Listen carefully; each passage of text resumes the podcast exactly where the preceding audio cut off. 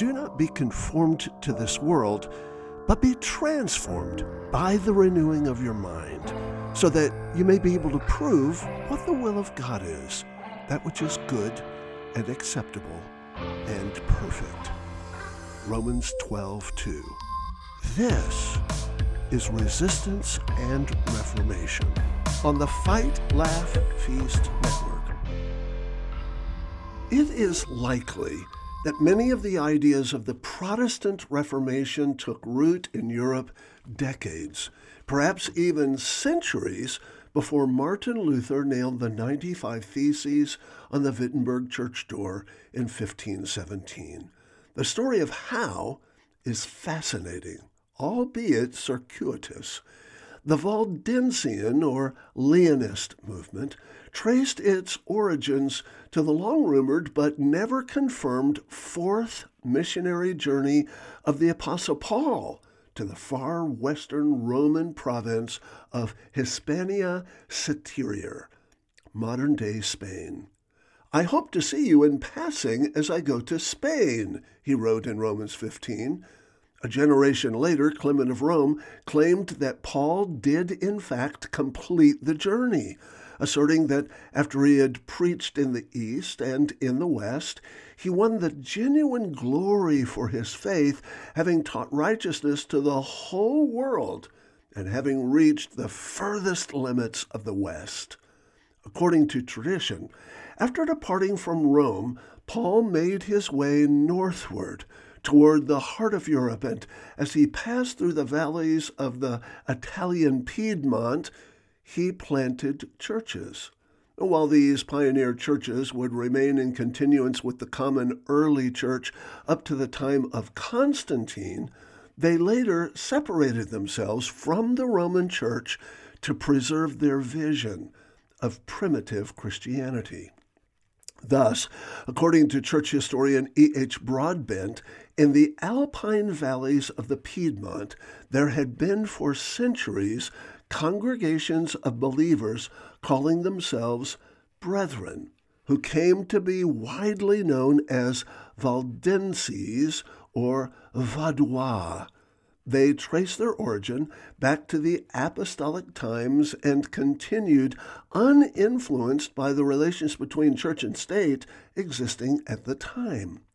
Now, one of the sources for this extraordinary claim was the narrative account of Renarius, a 13th century Vatican appointed inquisitor.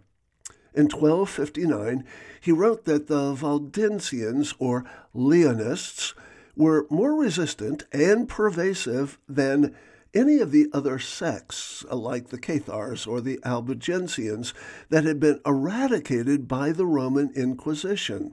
He wrote, Among all the sects, there is not one more pernicious to the church than that of the Leonists, and this for three reasons. First, he said, because it has been of longer continuance, lasting from the time of Sylvester or even the apostles. Second, because it is more general, for there is scarcely any land in which it does not exist.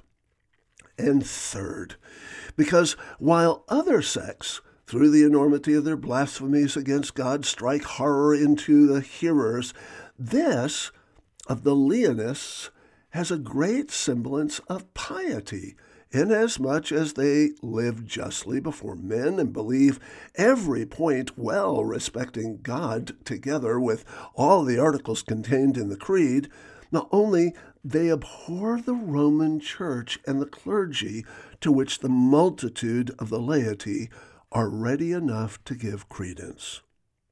Thus, Renarius remarkably confirmed that the Valdensians uh, could indeed trace their history as far back as Sylvester, the Bishop of Rome, during the reign of Constantine, and perhaps even to the time of the apostles themselves. Renarius also confirms the widespread geographical dissemination of the Valdensians, their upright character, and their doctrinal orthodoxy. Indeed, they were, he admitted, only a threat to the hierarchy of the Roman prelacy. It seems that the northern Italian alpine valleys did, in fact, have a primitive Christian faith independent of the Roman Catholic Church, stretching as far back as the Apostolic Age. Indeed, there was a long tradition of fierce independence in all of the churches of northern Italy and even into southern France. The succeeding bishops of Milan, for instance, following the example of the illustrious Ambrose, had operated autonomously from the Bishop of Rome for over a millennium before finally being forced against their will to accept the Pope's authority in the 11th century. Thus, the French reformer Peter Valdo and his 12th century followers, the poor men of Lyon, were not the progenitors of the Valdensian churches in the Piedmont valleys, but rather latecomers to an already existing movement. The names Vaudois, Valdenese, and Valdenses are apparently derived from an area called Valdese in the Cottian Alps. Many historians rightly associate Waldo and his popular efforts with the Valdensians. Some even assume that the movement was named for him, but there is now ample documentary evidence that the Valdensian movement existed long before Waldo ever appeared on the scene. There are, for instance, official Vatican Inquisitor references to the Valdensians from before 1150, long predating Waldo's conversion. In fact, it seems that it was only after Waldo and his followers were harried by persecution into the Piedmont Mountains that they joined with the like minded Valdensians. Both movements called for a radical reform of the church's hierarchy. Both sought to purify the church's ethical practices. Both looked to the scriptures as the only reliable guide for faith and practice, and both attempted to proclaim the clear and understandable gospel of grace to ordinary people everywhere. In other words, they held to the doctrinal distinctives that would later mark the Protestant Reformation. But centuries prior to Luther, Calvin, Zwingli, Butzer, and Viret, Waldo was no doubt a powerful and effective preacher and organizer. He shared the ideas and ideals of a primitive and scriptural faith with the Valdensians, so it's not surprising that when he merged his movement with theirs, it sparked an enthusiastic renewal. At the end of his life, apparently Waldo traveled north into the heart of Europe, where he preached in Bohemia and Moravia for several years. By the time of his death in 1217, he had made a lasting impact, one that would eventually spark the reforms of Jan Milic, Jerome of Prague, and even Jan Hus.